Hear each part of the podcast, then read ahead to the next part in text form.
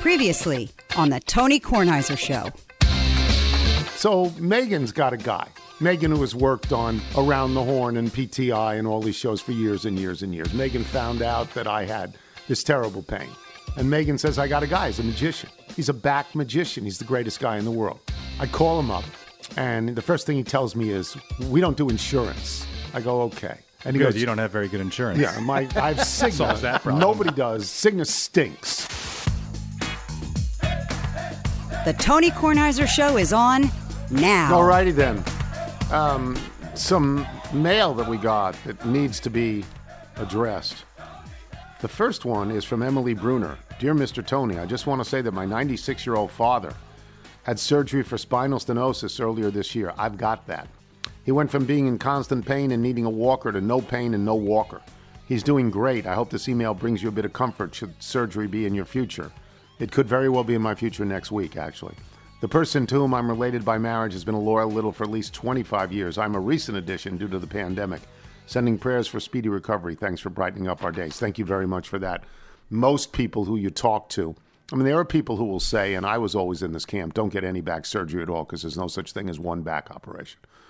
But people who've had this and had this particular type of microsurgery have walked out. Um, it gets done, you walk out, right. And they don't have pain. George Solomon, my editor for many years, no pain. So anyway, what else did we get? Oh, from Dan Byrne, listen to this. He sent us a bunch of songs. He sent us um, Songs for Mister Tony Volume one and Songs for Mister Tony Volume two. And he says, I will have physical copies like this on the road with me starting in January, should any littles pop up at my shows. Otherwise, folks can download them for thirteen dollars and seventy-two cents, the price of a Burger King meal, at least where I went on Connecticut Avenue on Bandcamp. I did a painting of the familiar T K Show podcast picture for the front of these, and loyal little Shy Corman did the back. Beautiful watercolors from his visit to uh, Chatter to watch the show. Hope you enjoy having these. I hope the littles enjoy them as well. Thanks for all you do. Thanks for all that we do. How about thanks for all that you do? The artwork is beautiful. Yeah, uh, it's amazing. Huge thank you for song number one. You know what it is? No. Hen party. Oh, okay. Today's the day. Okay. The hens are having a party for their favorite hen. Okay, that's great. So thank you to Dan Byrne, who is... He's a very accomplished guy. He's a wonderful artist. Really is. He sent me um, a calendar a couple of years ago with one picture of me and Wilbon that it was lovely. I mean, it was it was caricatured. It wasn't us, except it was us. I mean, stylized. He got the, yes, he got the essence of us, and it was it's just wonderful. Speaking of that, George Mallet oh. sent me a card with his rendition on the front, uh, a watercolor of a snowman. And I like George Mallet for two reasons. One, he's a terrific artist. Yes. And two, he still uses a typewriter. He uses a typewriter to type out notes. Now, I don't know. I doubt very much because I don't know like the gradation of talent in art. I'm I'm really not that person. But I doubt it's it's as lucrative, except on the very, very highest levels where it's more lucrative than being on television. But on most levels... Being a, you know, a sidewalk artist is not nearly as lucrative as having your own television show, which George Mallet does. Yes. So we think he's chosen wisely, right? Yeah. I, I mean, feel like everything you read from uh, the the dealings of art, it's it's in the selling of it where you're making the real money, and hopefully that trickles down to the artist. Yeah, but you never know. It might just be the agent. Yeah. And like forty percent. Trafficking stolen goods. Hasn't it always been said that you have to die first before your art really becomes valuable? Yeah, well, that's not a good move. That's a tough career move, isn't yeah, it? Yeah, it's good for your heirs, but other than that, no. Set up a good movie. So from Michael Kinslinger and Bill Horner, when you mentioned our frequent holiday food gifts on the pod, it gave us such nachas and made us feel verklempt in our kishkes. Now all we need is a dose of shaputzpah. And they sent, and I got this yesterday. And please don't send me things, please. But this is great. We don't have um, a Ghirardelli. Uh, is it Ghirardelli or Ghirardelli? Ghirardelli. You're, you're the one showing off with the pronunciation. I think right it's Ghirardelli, right? Yeah, I think it's it. Ghirardelli, it's not, not Ghirardelli. Ghirardelli. I think it's Ghirardelli. It's a, it's a. Is it not a San Francisco yes. chocolate company? Has it, it not been for a hundred years? Yes. Yeah. Uh, Rice-A-Roni? The Rice-A-Roni is the San Francisco treat. Well, it's another San Francisco treat. Ghirardelli is chocolate. Uh, send a premium chocolate assortment, and that's really nice. But please don't send anything unless I really like it. You know, like when Jared sends gummy bears, like yes. that's different. Thank he you, can Jared. Send all the gummy bears that he wants. And let me get to a couple of things. So the other day, Alexander Ovechkin had a, an extraordinarily dramatic way of scoring goal, goal number eight hundred. He started, he went to Chicago, and it makes me so happy to say this, that the Blackhawks stink because Wilbon is always shoving the Blackhawks in my ears. And they stink. And they beat the, Capitals beat the Blackhawks. I think it was seven four. I think it was seven four. And Ovechkin got a hat trick. He got a hat trick for seven ninety-eight, seven ninety-nine, and eight hundred. And by getting to eight hundred, became only the third person ever in the history of professional hockey, or big-time professional hockey, Major League professional hockey, to have eight hundred goals. He joins Gordie Howe, who has only eight hundred one, in the N H L. He had a, another, like, one hundred forty-nine in the W H A. Gordie Howe, if you add them together, has the most goals of everyone, more than Gretzky. Right. Gretzky had, like, forty-six in the W H A. Gretzky's got eight ninety-four in the N H L, which is the accepted number. That's why we don't add together Ichiro's hits in Japan and in Major League Baseball. Right. It's just Major League Baseball. And he got three thousand in Major League Baseball. Yes, he did. He's a Hall of Fame guy, but we don't do that. So in hockey, they just use the N H L, as opposed to in basketball, where they combine numbers from the A B A and the N B A. They do that, but not in the in the N H L. Okay. So Alexander Ovechkin is going to catch and pass Wayne Gretzky at the end in two seasons from now, or at the worst at the beginning of the third season from now. Because in the last four years, he's averaged forty goals a year, and this year he's on pace for forty-four. He's thirty-seven years old, but he's the big Russian machine. He doesn't break down. He does not break down. He is as good now as he's ever been at being a goal scorer. My point would be, and this is the Wilbon point about millennials and Gen Xers and whatever these terms are that go around now. Michael, don't, what don't are you? Don't leave out Gen Z. What are you? Are you Gen Z? Or? I'm, a, I'm a millennial. You're a millennial. I'm an older millennial. Okay. So his point is that they don't study history, that they only study what is in front of them, and they make determinations as to what they see, basically, he says, on TikTok. Thankfully, I've never looked at TikTok, so I don't know. I know what it is. I, I just don't do it. It would be wrong to equate when Alexander Ovechkin, who is the great eight, but not the great one. He ain't the great one. Okay. It would be wrong to equate the amount of goals you score with the fact that you're the greatest hockey player of all time, because he's not. Wayne Gretzky is the greatest hockey player of all time to everyone in the world except Bob Ryan, who says Bobby Orr is the greatest hockey player of all time. Everybody else says Wayne Gretzky. Nobody is going to say, nobody but a dope is going to say Alexander Ovechkin. Alexander Ovechkin ain't going to say it. He's going to say, and he can say proudly, I've got the most goals of anyone ever. And that's an incredible accomplishment. This is this is how people ought to feel, and probably how they did feel, when Alexander Pujols got his seven hundredth home run this September? Yes, this yeah, September. September. Yes, September. Yeah. And he joined an elite fraternity of him, Babe Ruth, Henry Aaron, and Barry Bonds. That's all there are. In hockey, there's only three. And the amount of people, the greatest hockey players. Mario Lemieux didn't get eight hundred. Or nope. eight hundred, right? He didn't get eight hundred. Bobby Hull didn't get eight hundred. Phil Esposito didn't get eight hundred. Jaromir Jagr didn't get eight hundred. They, they didn't get that. They were in the seven hundreds. So it's a tremendous, tremendous accomplishment. My friend David, Wilbon and I were going back and forth on this on the air the other night, trying to analogize what Ovechkin had done. And Wilbon said that um, that Gretzky was, he said that Gordie Howe was Hank Aaron and Gretzky was Babe Ruth.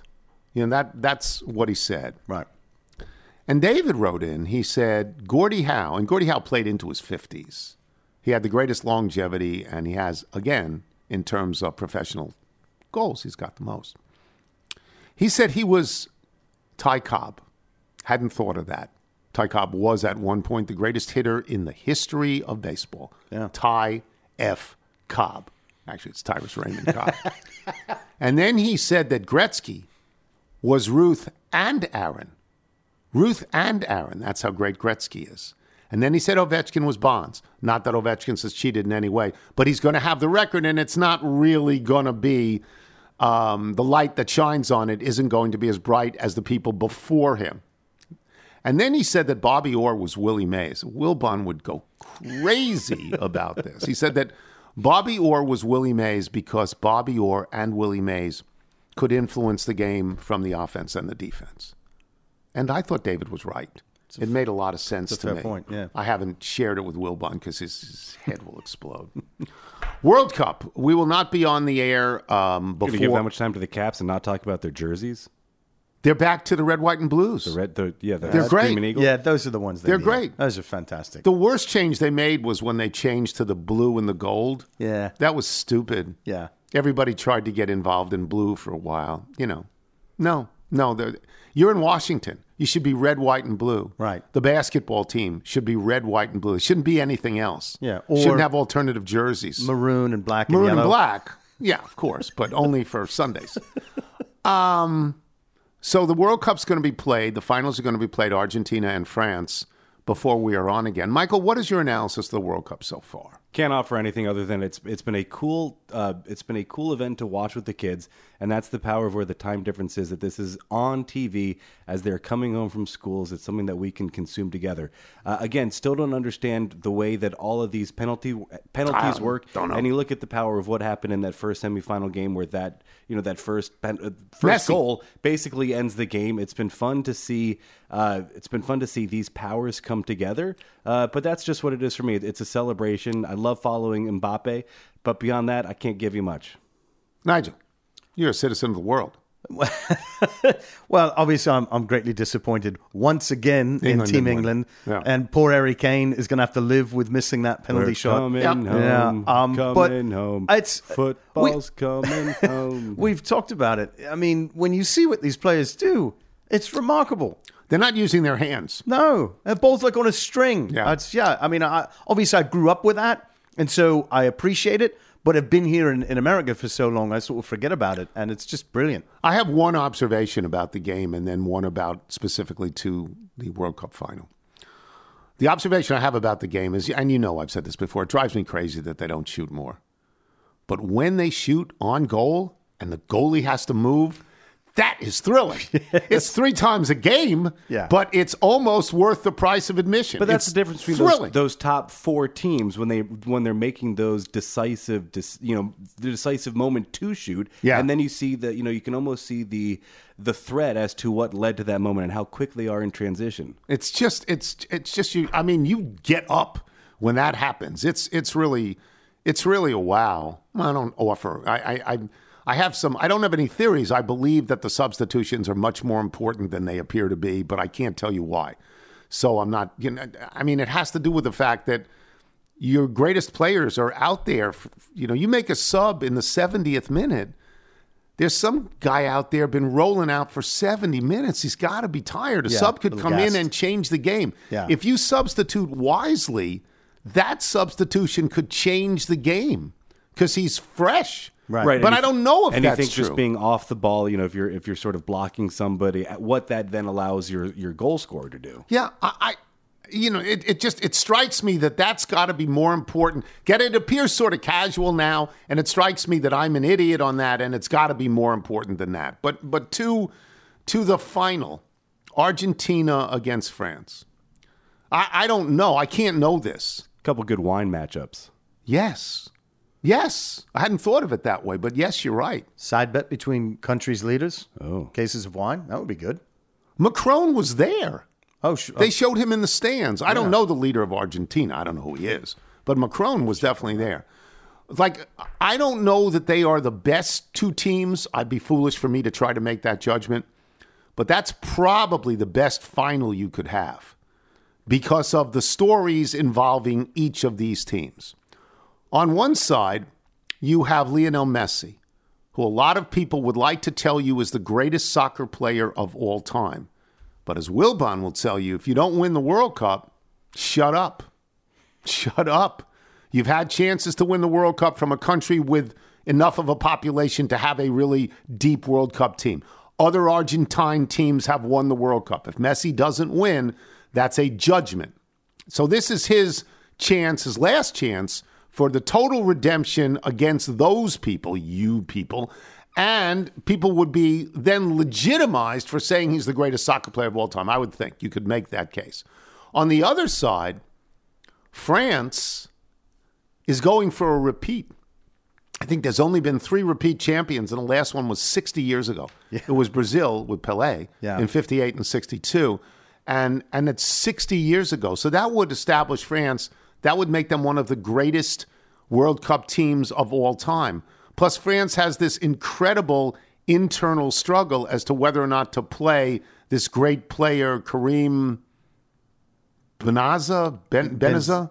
Ben, Benzema. Benzema, who was last time in the World Cup. Last time in the World Cup, he wasn't allowed to play. He was exiled because of his participation in a plot to extort a teammate over a sex tape. A teammate. A teammate. That makes him almost as bad a teammate as Kyrie Irving. That's just, so there's that backstory with Benzema. And, you know, so I assume that, like, do I have a rooting interest? No, but I will tell you as a former sports writer, the easier story to write and down the line, the better story to write is Messi. It's sure. Messy. Because when you write about an individual and not a collective group, it's easier and better, and people relate to it more. So for me, the column going in would be what happens with Messi. Win or lose. I'll either make you laugh or make you cry. That's my job. So it is Benzema, right? Benzema, yes. Yeah. And Alberto Fernandez is the... Is the uh, teammate with the sex tape? No, that's the leader of Argentina. May have, oh. a, may have a sex tape. I'm unaware of it. Okay, I, I, I'm unfamiliar with it. Kelleher's done a great job of prepping you for P T I the last few days. Well, Kelleher's son, Dean, is a goalie at Columbia University, and Kelleher likes soccer and does not push it. Um, I, I did, I have a, a phone call with someone else the other day saying, you guys are doing really good on soccer. I said, we don't know anything about soccer. He says, yeah, but you're trying, and you're acknowledging, and this is all Kelleher, of course, you're acknowledging that it is the lead story that day. Now, it ain't the lead story Monday. I'm sorry. The N F L is the lead story Monday, and soccer knows this, and that's why soccer's putting its final on at ten in the morning Eastern. Now, they've been putting stuff on at two in the afternoon Eastern to try and get a crowd, but they're not going against the N F L on a Sunday. How is the calendar for the uh, November, December, the, the sort of holiday World Cup, how has that worked for the numbers in this country? Well, I read a story the other day. Uh, there were two games at least, and one was England and France. One got eleven million viewers on Fox, and one got thirteen million viewers on Fox. The N B A final game doesn't get that in the playoffs. One got eleven and one got thirteen. Now, Carolina against Atlanta on a Thursday night is going to get more than that because it's the N F L. Yeah. You need to respect this. I know Mike screams all the time, you know, but he's wrong. The N F L is dominant. Totally dominant. People want to watch it. But Fox has done very well with the World Cup, and that doesn't count. And I'm deliberately not counting the Telemundo figures because I'm assuming the people who are watching that are watching in Spanish. And so they, I don't know, maybe I'm stupid to say this, they might not be the biggest N F L fans. They might be dyed-in-the-wool soccer fans. Sure. And am I wrong on that? No. That's a supposition that I would make. So I'm only counting the Fox numbers because nobody... English-speaking people would, I think, go to Fox and not Telemundo, right? Yeah, are you getting out enough to do errands like the grocery store, dry cleaners, getting get, just hearing people talk about it as you sort of go about your day-to-day? All that happens when I go out, if I go out, is I complain about my leg and the pain down my right leg. I'm not interested in other people's not lives. Not feeling questions about the Commanders' playoff chances? Well, you know, actually, the, the guys who do the trash pickup, they want to know about that all the time, and I love to talk about that after I tell them how much pain I have so running up L five. And down my right leg. Well, the shot on the L five seems to have worked a little bit better than the shot on the S one, but it's... Not enough? It's not enough. Right now, as we sit here at eight o'clock in the morning on a Friday, and my schedule, uh, my scheduled surgery is later next week, it ain't enough right now. So we'll take a break. Um, is there anything else anybody wanted to say? The boys have no. holiday concerts today. Very excited. Henry's been practicing his dreidel song, as he calls it. What? Well, how? What is he going to sing? Uh, I believe he's going to get stage fright, uh, okay, or take over the entire show and have a solo. And I believe Walker is singing "Don't Stop Believing." Don't uh, stop believing. But they've changed Johnny. the wording wow. to "Don't Stop Achieving," uh, which he was not allowed to tell his parents, and we told him we don't like. Don't stop secrets. Thinking about tomorrow. Don't stop achieving. Don't stop. It. It'll soon be here. Yeah. Don't stop achieving. I don't know that that's how they wrote it. Uh, you, know, well, you know what? In the world of a kindergartner, maybe it is. Who wrote that? That was um, McPhee. Did she write that? Christine Did Christine McPhee, McPhee write yes. that whole song? Yes. I she believe, gets full credit on that one? I believe she, she does, yes. Yeah, that's a loss. I, I had no idea when I read the obituaries. I had no idea how many of their great songs she wrote. Yeah, nor did I. You read through that I and you're like, aware wow. of that. Yeah. yeah, I wasn't aware of that. Okay, uh, yeah, Jason LaConfora. When we return, I'm Tony Kornheiser. Hey, I'm Brett Podolsky, co-founder of The Farmer's Dog. We make fresh food for dogs. We started the company when we saw what a huge difference it made in my own dog, Jada, when she stopped eating ultra-processed kibble and started eating fresh, whole food. The Farmer's Dog food isn't fancy. It's just real food delivered to your door in pre-portioned packs. It's better for them and easier for you. Get fifty percent off your first box at thefarmersdog.com slash podcast. That's thefarmersdog.com slash podcast. This is the Tony Kornheiser Show. This is Ronnie Neumeier, a song called Jingle Bus, and he says, everyone's got a Christmas song, and here's mine. This is about a time about twenty-five years ago when I organized a couple of Christmas caroling bus trips for a bunch of friends and their families. We rent a double-decker bus and bring along a stack of Armand's pizzas and some of my Grandma Hattie's almost lethally alcoholic eggnog and go riding around looking at lights and singing carols, followed by some ice skating. Hattie's a name that ought to be used more, don't you think? I also had an Uncle Walker, by the way. After I wrote it, I gave a simple guitar and vocal demo to my friend Edward O'Connell, who produced, played, and sang everything you hear here. Talk about a Christmas miracle. Ed is a nationally acclaimed indie songwriter with three terrific albums to his name that you can find on the usual music streaming services and sales sites. Thanks for another great year of entertainment and community. Wishing you and the gang the best, Ronnie Neumeier. We love Ronnie Neumeier. Absolutely love Ronnie. You know, and we wish him luck in every appearance he and his bands make. Yeah. You know, and this is called Jingle Bus. You can listen to it at the end of the show without me talking over it. It plays in Jason LaConfora. And the first question, I was one of those people, and I'll even quote myself, when I found out the 49ers were going to play Brock Purdy last night, and Wilbon mm-hmm. on the lead-in said, do you think they should do that? And I said emphatically no. They should not do it on the road. They should not put this kid in any sort of jeopardy at all. They didn't need to win the game. Their playoff uh, circumstance was secure. And I went on and on, and Wilbon told me I was an idiot, and they had to tailor a game plan for him that would protect him as much as possible. So I'll ask you, Jason, what do we take away from last night's game and the performance by Brock Purdy? I mean, still small sample size, but you have to really nitpick. And like, if you didn't take out the Mister Irrelevant stuff and all that, right? Like, take out where he was drafted and where yeah. he played college football. Like, just, just, um, what, no, for any quarterback, I don't care if he was taken twelfth overall, right? Who's thrust into that situation where he's drafted into a team where nobody thinks he's going to play, and it's a team with Super Bowl or bust expectations, and they now have lost the two guys in front of you. Not like for a few weeks or, you know, not a hammy. They're done. Right. This is it. The buck stops with you. Um, and they're playing their best football of the season, and they seem to be really rounding into that Super Bowl or bust team people thought that they were.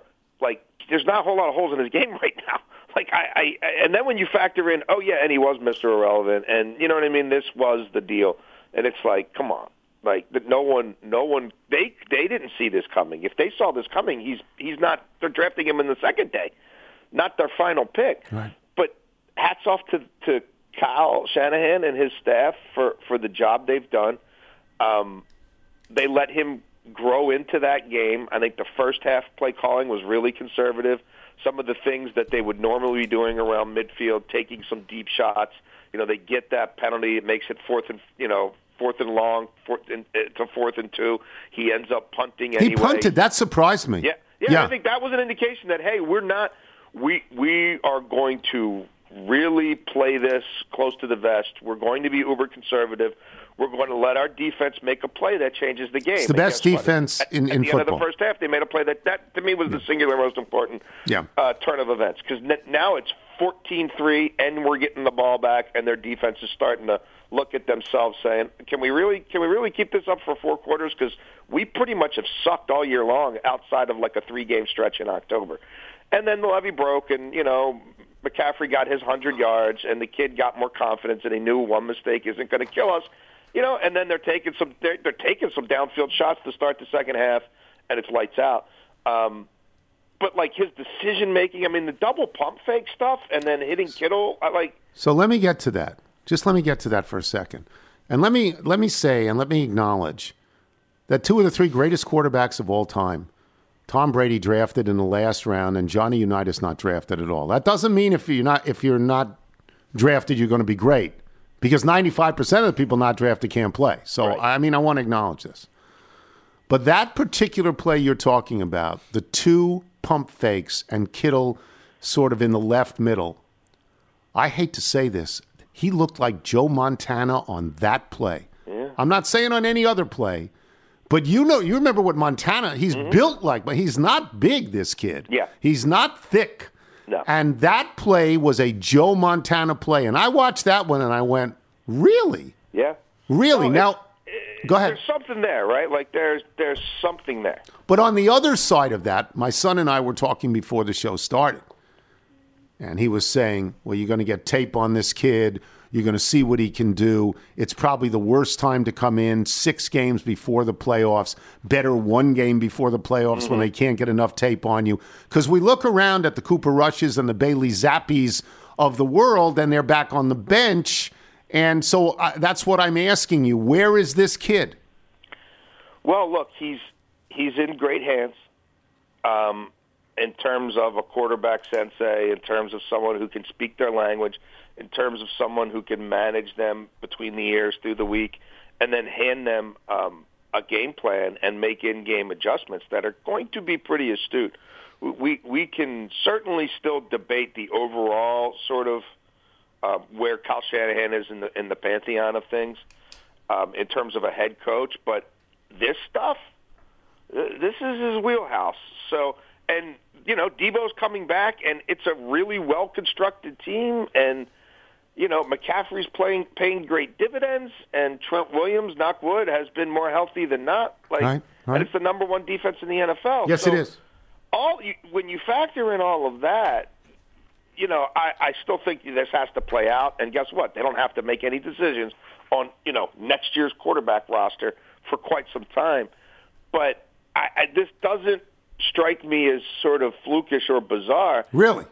It's not impossible. You don't believe? I don't know. Like, could this is this could this kid be an above-average N F L starting quarterback? I, I don't think that's out of the realm of possibility. And, and as to the Bailey Zappi thing in particular, I think Bailey Zappi should be playing. So I why? mean, he's not playing because the other guy because they took the other kid fifteenth overall a year ago. But I think there could be a little something something to Bailey Zappi. I'm not I'm not a Cooper Rush guy, but the circumstances sort of matter too, and they're really you know door number four is Josh Johnson, who, yeah. you know, is, yeah. understands the system and, and still has some athleticism to him. But, I mean, that's the journeyman's journeyman. That in terms of upside, there is none. So um, this this could be pretty interesting. Okay. I'm going to shift gears completely. You mentioned McCaffrey. It allows me to do this. Carolina was one of the worst teams in the league, if not the worst team in the league. You were the first guy, Jason, to say that Matt Rule was going to go, and Matt Rule went, and he went early. They fired yeah. the coach. They trade their best player. And suddenly, as Tampa Bay wheezes, yeah. it is possible, and not remotely possible, reasonably right. possible, that Carolina will get to the playoffs. Can you explain that to me? Well, Steve Wilkes is, is a hell of a football coach. Um, and he's had to live with this sort of stain that wasn't his creation. It was Steve Keim, the Arizona Cardinals G M's creation, because he built that roster and he hired most of Steve Wilkes' assistant coaches and put that staff around him. And then by October was telling anybody who would listen, I, I bleeped up with this coach and we got to get him to bleep out of here. And, yeah. you know, you, you, you knew by, like, Thanksgiving it's just a matter, are they going to fire Wilkes in season in year one, or are they going to wait till three seconds after the season ends? Because he is the fall guy, and there's no two ways about it. And this G M is bosom buddies with the owner, and he's already telling everybody that's what's holding us back. Not that I drafted Josh Rosen tenth overall. Not that I right. can't identify an offensive lineman to save my life, even though I played offensive line at N C State. But whatever. So that, you know, he's he's had to overcome that, um, and the stigma that gets attached to that. But you look at how this team plays, and and you watch him through the week, and how he handles players, and how he's handled this quarterback situation, which which appeared on the surface to be the least tenable in the N F L. I mean, basically, you know, P J Walker was his best guy for most of the year until he got banged up, and that's just the reality. And they're in every game, and they're winning fourth quarters. And if they don't make that controversial call on D J Moore taking his helmet off, he's yeah. in first place. Yeah. Um, he has really strong support in that organization from some of the people who are closest to David Tepper. And even if they, you know, whatever, fall a little short of the playoffs, I, I I personally am becoming more and more convinced that he is the next head coach of the Carolina Panthers. Wilkes will get, will get the full-time yeah, job. I, okay. I, too many people who know too many things told me when I first wrote about this that, like, this is this is going to be, have a better shot of becoming the full-time thing than, than you come to think of in these situations, because usually these interim coaches are handed a you-know-what sandwich, and yeah. it's real hard to turn that into chicken salad. Yeah, yeah. Um, but, no, I mean, it re- every – like, it, they, they're running – they run the ball significantly better since they traded McCaffrey yes, than they, they were, you know what I mean, with McCaffrey. Yes, they do. And also, Steve Wilkes, it's not his staff. Like, they got summer rules guys out of there because, like, let them just go to college and, you know, make their money there. Get them out of here, too. But, like, he, he didn't, like, have an unlimited budget. And you can't go hire a bunch of coaches, you know, in October because they're in, con- you know, they're contracted to other teams. So when you really look at the totality of what he's accomplished, um, and, and you watch that team with any regularity, it's like the little engine that could. And I hope he gets that job. I, I think he will get that job. And they've got Pittsburgh this week. Do I think that they can run it down Pittsburgh's throat a little bit? I do. Um, and I think they win that football game. And I think I know they can compete with any team in that division. So it's kind of interesting. Okay. Let me uh, go to one other thing. And the question I had written down is, there a Tua crisis? I don't think it's a crisis, but he's going into snow. Now, he's not. You don't expect him to win that game. If they won that no. game, I'd be very, very impressed, and that would be the end of the Tua crisis. Um, that strikes me, Jason. By the end of the year, that, that's if you're in Miami, you cannot. You're in San Diego. You're in Miami. You're in these places. You cannot go into Buffalo and Green Bay and win. You can't. You can't. Well, it's going to be tough. Um, And this part of the schedule, two weeks out in California where two different teams pretty much beat up your wide receiving core, um, dare this, this quarterback to beat you out, not within the hash marks, but outside the hash marks. And it, it looks, um, it, it, it, it looks rudimentary. It, it, I mean, they started a football game three and seventeen. I mean, I know that's a really good defense over there, but I mean, the whole, you know, high percentage, rhythm, tempo, get it out quickly, high, you know, like if you can't, they're taking away the crossers and and they're taking away the slants, right? And they're beating Waddle up at the line of scrimmage, and they're forcing Tyreek Hill outside, and it looks that bad. That's a problem, you know? And then the coach is kind of talking about, well, it's kind of like defending his scheme and talking about players, and I'm like, oh, woo, come on, man. You're twelve games into this, homie. I wouldn't go there. Yeah. And... Um, and then the quarterback saying, well, I, I threw some passes to my brother, you know, when I visited him at College Park, and it was, like, kind of snowing outside the dorms. And I'm like, that's not Buffalo, man. Like, come on now. Um, no, this is, uh, yeah, right. And people are wearing T-shirts. I wish it was colder. No, I, I think they're about to get emasculated. Um, the defense has never had any bite all year. They have not been able to maintain a consistent run game. Uh, and and the, the quarterback looks a little lost, and the quarterback is certainly a little beat up. Um, and I don't know that the scheme is going to be their savior, especially against this defense. Like, I didn't like this matchup if they were playing it in Kalamazoo in a dome somewhere. But you factor in all of this. Uh, and even that first game, I, I know Buffalo lost. They ran ninety plays of offense. Miami ran like thirty. I mean, Josh Allen accumulated like five hundred yards. They found a way to lose, but it's it's not because, you know, it was sort of circumstances and turnovers and weird stuff, but you look at Miami's numbers the last five years at Buffalo, it's it's been a, um, a house of horrors for them. And I'm not really buying a lot of body languages. I'm not really buying what I'm seeing out of the Dolphins right now. Okay. Um, and I do think the bottom's falling out a little bit. That's not to say they still can't get in the playoffs. That's not to say that Tua's not a starting quarterback in this league or can't even be a really good starting quarterback in this league. Um, but they're, the magic carpet ride is over. Okay. And they're hitting some real adversity, and there's a lot of people who might be a little over their heads, and I'll be fascinated to see how they handle this. It's good to hear. Plug your uh, radio show oh, for us, please. Yeah, you guys can listen to me um, go on and on about stuff like this, but primarily Baltimore stuff like this. From two to six every weekday on one oh five point seven The Fan in Baltimore. You can stream us at w w w dot one oh five seven the fan or listen in real time or play back on the uh, Odyssey app, A U D A C Y A C Y yeah. M O U S E I, I always want to put a U in there where it doesn't belong. Um, um, but I'm used to that. With my last name, people put vowels where they don't belong all over the place anyway. So I'm good with it. Enjoy the games this weekend, guys. Thank you. Talk to you soon. You can also read Jason in the Washington Post twice a week, which is worth the price of the Washington Post. I am becoming addicted to the Albany's uh, sour gummy bears. Yeah, we could, we could hear you dipping into those. Yeah, I'm becoming addicted to them. We'll take a break. When we come back, James Carville's actually going to post. Yes. And then Jeff Ma. I'm Tony Kornheiser. This episode is brought to you by Progressive Insurance. Whether you love true crime or comedy, celebrity interviews or news, you call the shots on what's in your podcast queue. And guess what?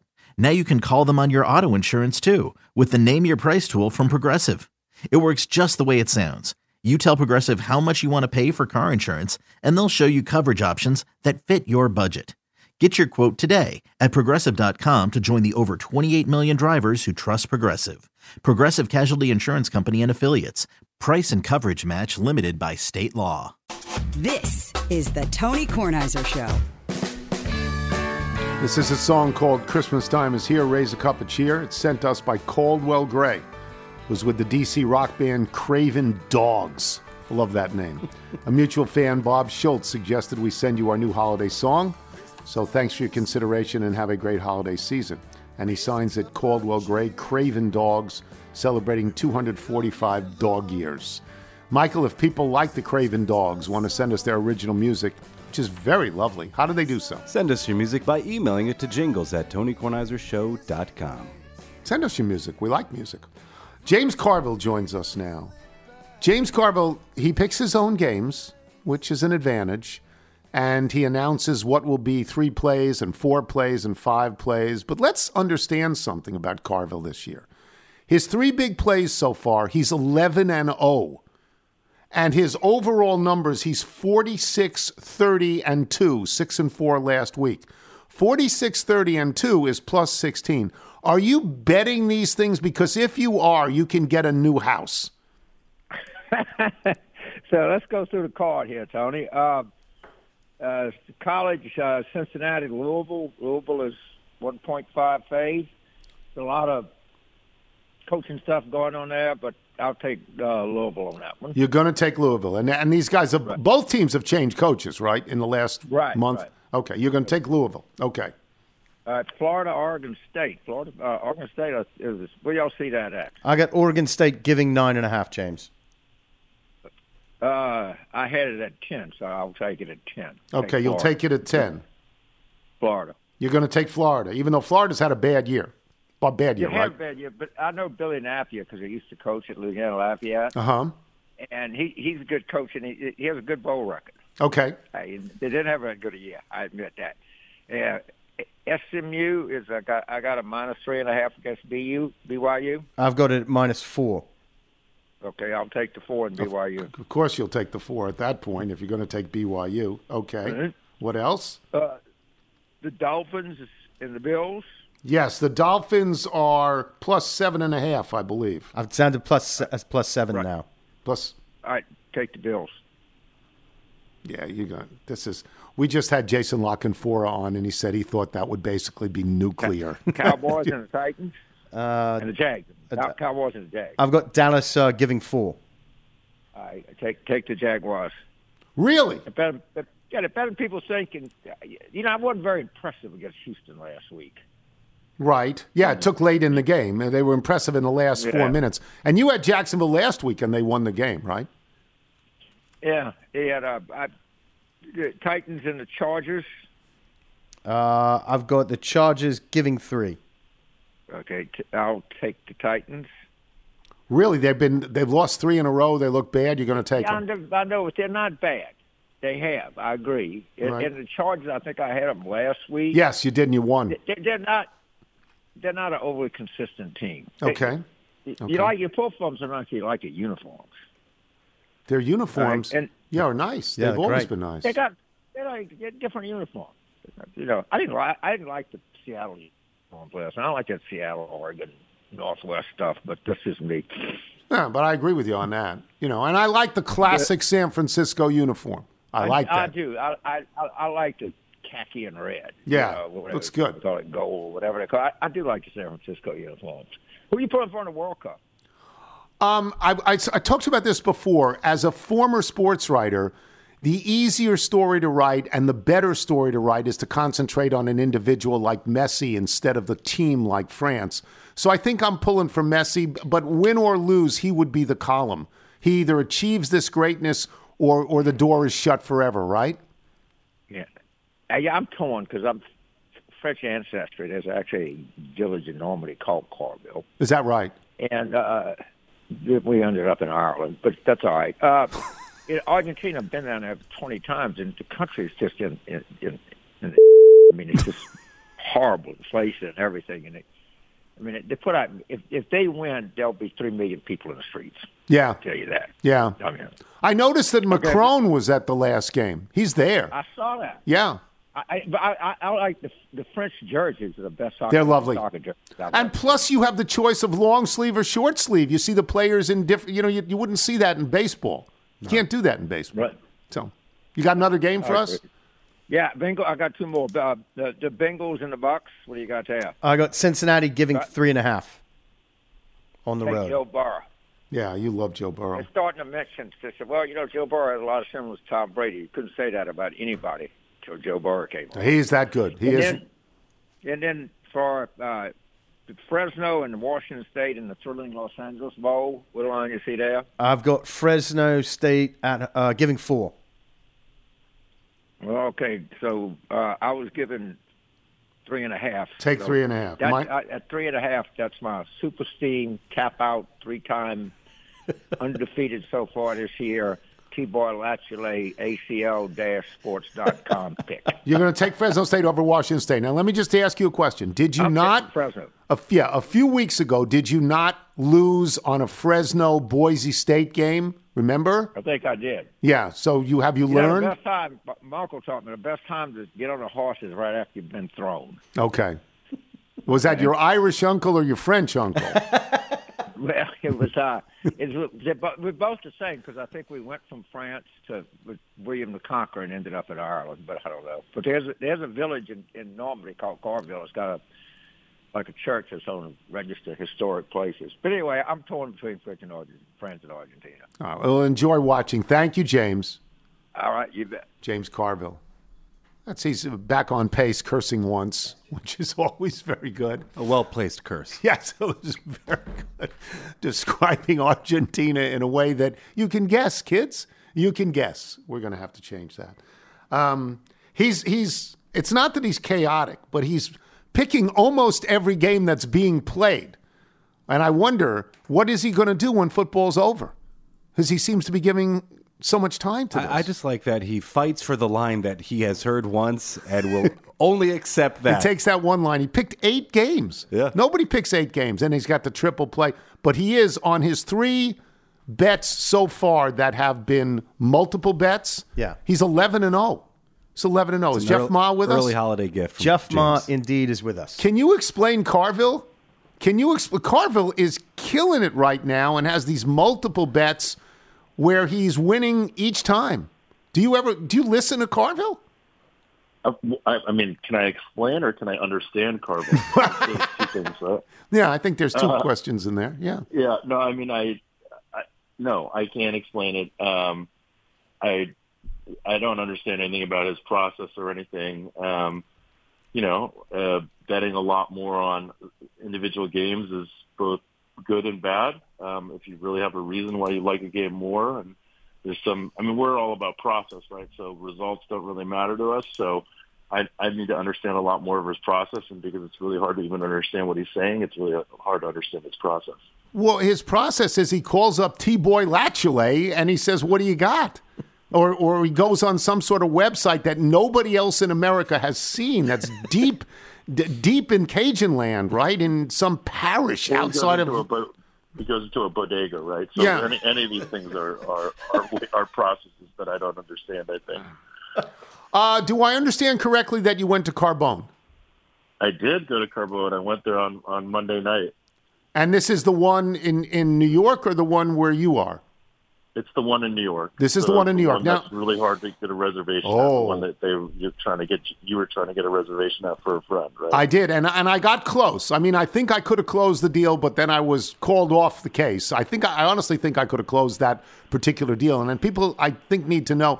They assume it's Carbone's, but it's Carbone. Carbone, right? It's Carbone. We Carbone, have been yeah. buying. We have been buying their marinara sauce for the last year. It's great. It's great. It's just great. So how did how did you did you get in, or did somebody with you get in, and who was there? Well, I got in, and I went with Rufus, and I went with uh, a friend of ours named Ted Knutson, who runs a soccer stats company. Uh-huh. Um, and uh, we, day of, got in. We're able to actually, uh, I called a couple friends, and one of them said, hey, I can get you in. I think that she... She got me in, um, which is great. Hold on, I'm getting invaded by my children. That's right fine. Now. That's fine. They want because you they wanted you to bring home spaghetti. Podcast, please go watch some television. Anyway, so. That's great parenting.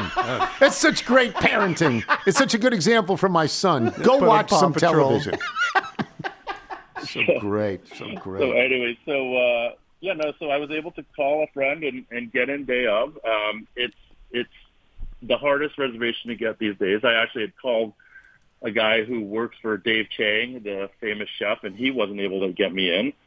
Um, but we went in and we had a wonderful meal. We had uh, a great chopped salad. We had their their go-to is the spicy rigatoni, which is unbelievable. Uh, we had a veal parmesan, and then we had a lobster fra diavolo.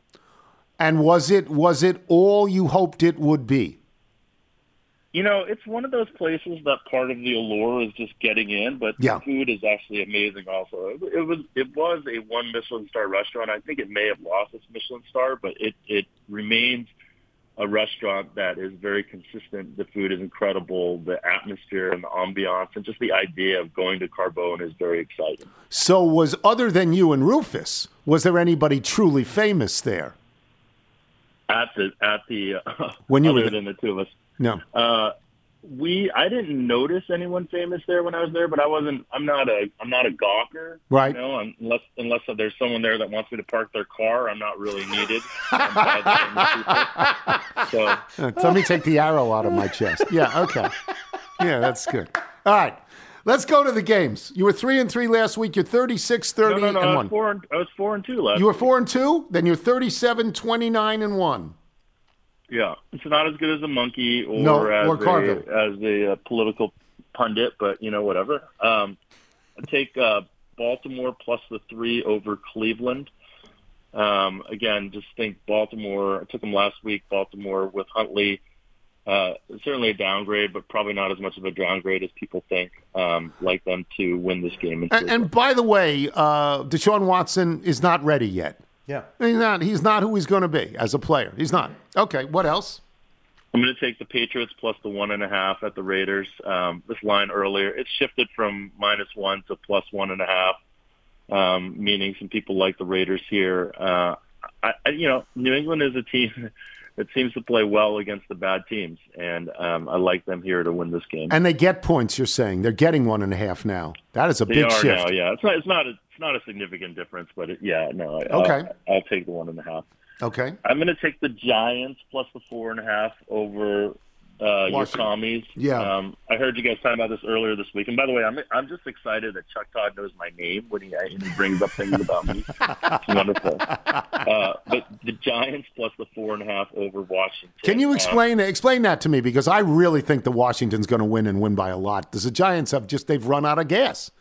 Go ahead. Yeah, I mean, I think it's just a matter of when you have teams of this sort that are relatively equal and, and you know, getting uh, three, four and a half points, getting over a field goal in a game, which is likely going to be very close, um, is is just value to me. Okay. Um, I, I think Washington, you know, is I believe they'll win this game probably, but I don't think they'll win by more than a field goal or more, you know, the, the points here make it such that I think there's edge betting the Giants. Okay. I'm going to take Minnesota minus the three and a half over Indy.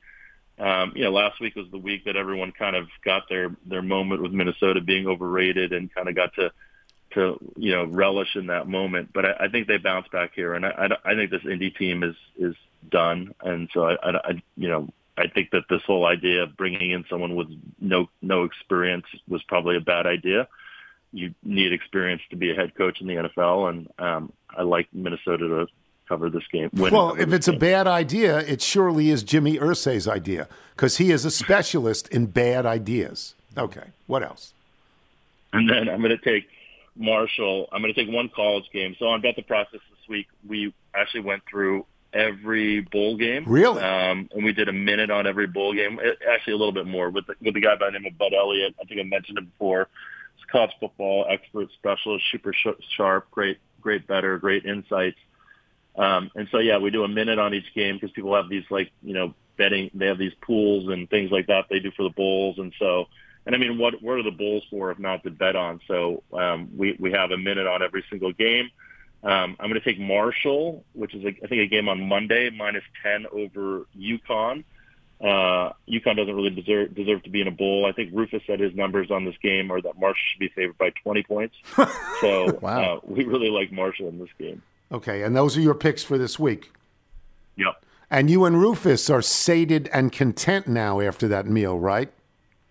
Yeah, we we are. I mean, we went to I went to a couple of Italian restaurants in in uh, New York. I went to Carbone and Scarpetta, uh, which are two great ones. And uh, we we talked about the next day when we were recording our podcast, which was around three p.m., whether we had eaten anything since the night before. Yeah. And uh, he had just eaten a salad, and I really hadn't eaten anything. So, yes, we were sated. But I'm hungry now because it was five days ago.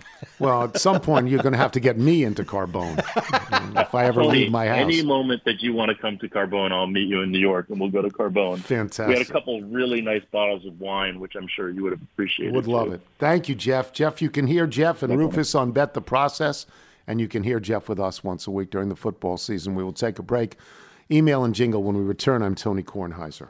Knowing how to speak and understand a new language can be an invaluable tool when traveling, meeting new friends, or just even to master a new skill. But it's not always simple when you're bogged down by textbooks and structure classes. That's why so many people trust Rosetta Stone. Rosetta Stone is the most trusted language learning program, available on desktop or as an app. It truly immerses you in the language you want to learn, like Spanish, French, Italian, Chinese, and more. You won't just be studying English translations. The Rosetta Stone intuitive process helps you pick up a language naturally, first with words, then phrases, then sentences. Don't put off learning that language. There's no better time than right now to get started. For a very limited time, listeners can get Rosetta Stone's lifetime membership for fifty percent off. Visit rosettastone.com slash rs10. That's fifty percent off unlimited access to twenty-five language courses for the rest of your life. Redeem your fifty percent off at rosettastone.com slash rs10 today.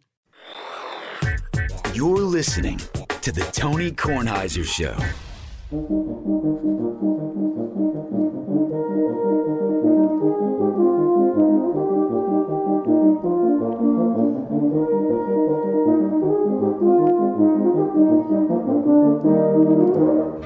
That's Phil Coleman, and that instrument is the euphonium. It's just lovely. Nigel, you want to do the Bethesda Bagel ad, please? Yes, Bethesda Bagels. We love them. You will as well. Just go to Bethesda Bagels dot com for the location in the D C area nearest you. Then pop on in and you'll be thrilled. Before we get to the mailbag, let me just say, I know that we could have made it. We had ideas in our heads, and I wish somehow we could have saved it, but we're gasoline alley bread. Yet the years haven't really been wasted, and I know that in my head. We did good for the life that we tasted because we're gasoline alley bread. This is a great song. Okay, this is a song by the Hollies. This is a song, and I wrote some stuff down, because it is a very pessimistic song. They didn't make it.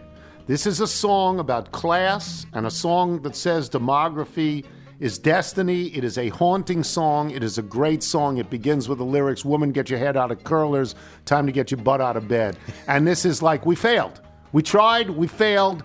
Thank God we gave it a shot. It's a brilliant song. Gasoline Alley Bread by the Hollies. Thanks to our guests today, Jason LaConfora, James Carville, Jeff Ma. Thanks to our sponsors today, Harry's Razor, Solo Stove. Remember, you can listen to us on Apple Podcasts, Spotify, Google Play, Odyssey, A U D A C Y. And if you get the show through Apple Podcasts, please leave us a review. To start with an email, I mentioned Sam Neill the other day, and my thoughts that Sam Neill may have overlapped at Vanderbilt with Dansby Swanson.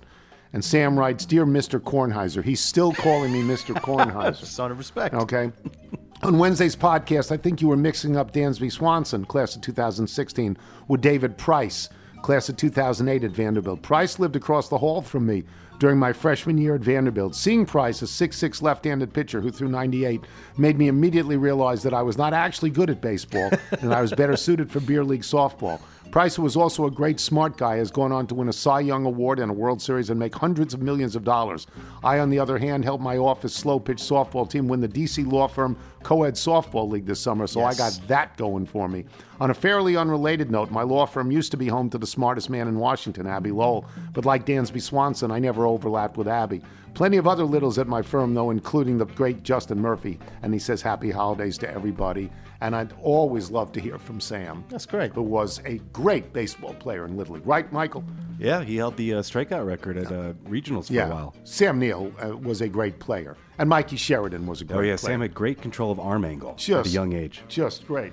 All right, these are great emails about my M R I. And I've been denied. And I'm going to have to pay it myself. Because Cigna. You've been denied? Yeah, Cigna. Really? Seriously? Really?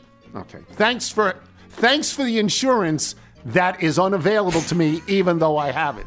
From Ben Robertson in Madison, Mississippi. Could you pay for your M R I with post points? Hmm. From Mike Todd, not that Mike Todd, in year. Columbus, Ohio. Just ordered my shacket from Johnny O using the T K Gobble code. Just wondering if the code T K M R I is applicable at my local healthcare provider. I'll hang up and listen. From Mike in Flagstaff, Arizona. Listening to Wednesday's show, I think I just had a David Aldrich moment, but for insurance reasons. We have Cigna Insurance through my employer and had the exact same experience. My daughter needed an M R I, and Cigna declined it at first. We negotiated a cash price of three hundred fifty dollars, but much to our surprise, after the M R I, we received a bill of two thousand dollars after the insurance discount. Apparently, our doctor had gotten Cigna to approve the M R I, so the radiology office sent a claim to Cigna and then a bill to us. Finally, after five months of dealing with the radiology office, we were allowed to pay them the agreed-upon cash price. No one could explain why the cash price was three hundred fifty dollars and the negotiated insurance cost was two thousand dollars. Lesson learned. The next M R I that was ordered, we paid the cash price and instructed them not to submit the claim. Cigna has declined every medical request that has been submitted and then approves the request only after the doctor does a call to explain why the M R I or the surgery is necessary. Insurance is a scheme and Cigna is the worst. I'm just reading. Yeah. Happy to read, though. From Ed Butt. Your insurance company saga brings to mind my absolute favorite Monty Python skit, one which I've actually quoted in a legal brief when suing an insurance company for denying coverage. In it, John Cleese works for an insurance company. One of the others comes in and asks if they offer insurance covering X. Of course, our policy is comprehensive. It covers absolutely everything. Well, does it cover? And they then proceed for five minutes to run through one preposterous hypothet- hypothetical after another, each one more, more bizarre than the last. Very well, I will purchase your policy. He writes out a check and receives his comprehensive policy. Now, I would make like to make a claim. Oh, we don't cover claims. Ed Butt, old enough for Medicare. P S. I'm scheduled for surgery in early January. Boulder Community Health estimates that it will cost sixty-four thousand dollars. It also estimates that together Medicare and my A A R P supplemental coverage will pay sixty-four thousand dollars. My share will be zero. There might actually be something to this universal health care. From Chris, recently my coworker had to get an M R I. The technician asked him what kind of music he wanted to listen to. He asked for classical music. They played Captain and Tennille. That's funny. That's funny. From Brandon Borzelli. Just think, and this came last last week, just think, on December seventh, nineteen forty-one, not only had Mo Green not yet invented Las Vegas, the city that was to be a stopover for G Is heading to the West Coast, but he also still had both eyes. And to this day, there isn't still a signpost or a plaque of him in that town. From Jason Blazer, it's either Lake Orion or Lake Orion. I get it wrong all the time. Coming this spring to Paramount Plus, Carvel and the Monkey. Now it's time to settle the score. Eat it, Saliza. From Mark in Boise, first time, long time, since the vacation days of E S P N Radio. I've never had the need to email until struck with the genius when Tony mentioned betting with Carvel and the Monkey on the Wednesday show. Scrap the Hallmark movie ideas for Greg Garcia. Carvel and the Monkey is the perfect new buddy cop show for freebie. There's an endless supply of material as James and Reginald hit the mean streets of the D M V, with Reginald using various clippings and photos to translate Carvel's incoherent ramblings to their hard-nosed supervisor, civilians, and perps, all as they unravel the most dangerous and difficult crimes of our nation's capital. It writes itself with intense ramblings and poo-throwing at the climax of each episode. You're welcome, Greg. P S. Can my business, Blue Sky Bagels, be the official bagel shop west of Bethesda Bagels? Or if that's too much, just a Boise. We're not going to have a conflict here. Yeah, if you're well, in Boise, yeah, Idaho. That's your territory. Have Nigel send us the order and we'll have it ready. Or if that doesn't work, we can have Little's discount with each T K salute. Little's helping Little's. Uh, from Andy Fleming in Atlanta, Georgia. Has there ever been a more compelling theme song than the Mission Impossible theme? Does it not awaken a sense deep inside you that anything Anything actually is possible? Aren't you always glad to hear it and want to listen all the way through, whether it's in a trailer for a Tom Cruise movie or being played by a high school marching band? And isn't that piece of music exactly the opposite than the theme music for Reginald, which I try to fast forward past every time, and which, when my fingers don't move fast enough, I find myself thinking that we're doomed as a species and on the verge of a complete inexorable societal collapse. Oh, I don't know if I feel that way. Yeah, I love that. I don't know that. Love the Reginald. One thing. Other one. Um, this is from Chris Joyner in Atlanta. Are we still talking about television theme songs and how they don't make them like they used to? Well, Grandpa, tell Michael to Google up the theme to the Apple T V show Slow Horses. Oh. Not only does it serve up the essence of the show, which is about a London office where the British Secret Service, isn't that M five, British Secret Service? Yes. Uh, sends its loser agents, but it is performed by one Michael Philip Jagger. The song Strange Game ranks up there with some modern-day T V theme masterpiece like Way Down in the Hole, which was used for The Wire, and the theme for the vastly underrated show Crazy Ex-Girlfriend. Slow Horses itself, which stars Gary Oldman as an aging, slovenly, and disreputable M- M I five agent, is great. It's in the same class as The Americans, albeit perhaps a seat or two towards the back. You can see... of Apple T V will send you a box, if Apple T V will send you a box of that so you can judge for yourself. I have heard that that is a very good show. It is. It's I've exactly heard that. The type of show I've been looking for. It's I fantastic. have heard it's a very good show. Just started I don't watch season, T V anymore. Just started season two a couple of weeks ago. Yeah, I there's watch. three episodes. The the theme song is brilliant. It's yeah. so great. So maybe I should do that. And Gary Oldman is just fantastic. Yeah, he's a great actor. he's so he's a great actor. Good. If you're out on your bike tonight, everyone, as always, do wear white. You want to talk real customers? Kid, that's me. I'm like the mayor of Duncan. I go from Marblehead to Revere. It's great. Marblehead with an O. Marblehead. M O B B L E. Marblehead. Cruella, Three Parliaments. Mm.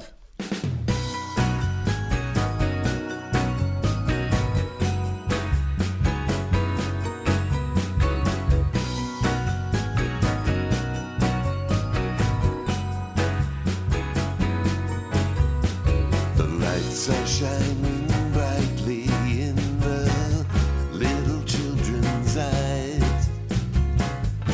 As I stare out the window at the Christmas scenes outside, we've gathered all our friends onto a double-decker bus. Winter's in the air as a warm glow envelops us. Jingle buzz.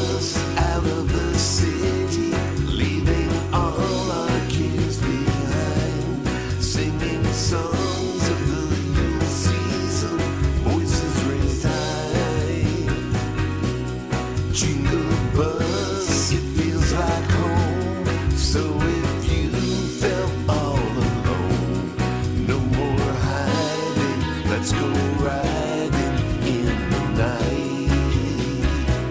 We're on the jingle bus. Mike's got out his squeeze box. Jerry's brought along his guitar. We're passing round the pizza and Grandma's eggnog's in the jar. We might go in and out of tune, but that's just natural.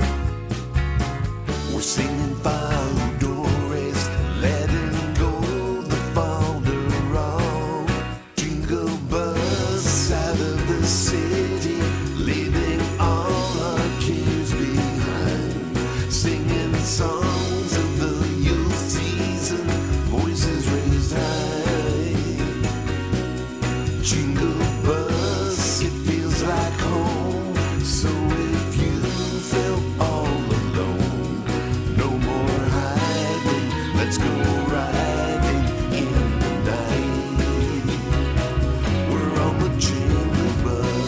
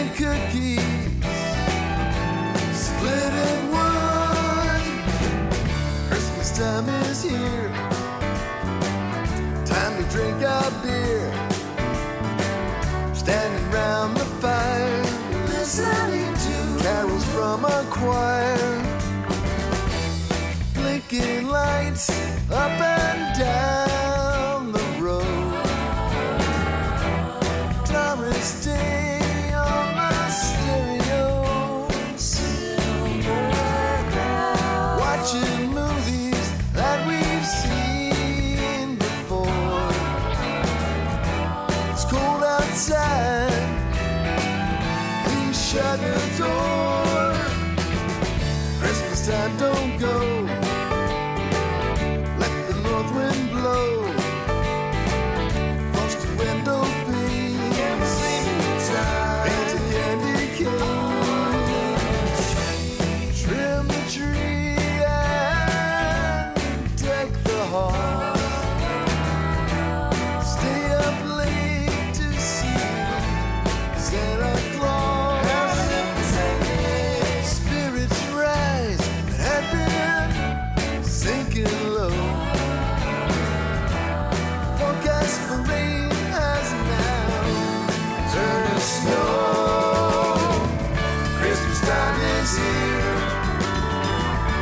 Christmas time is here.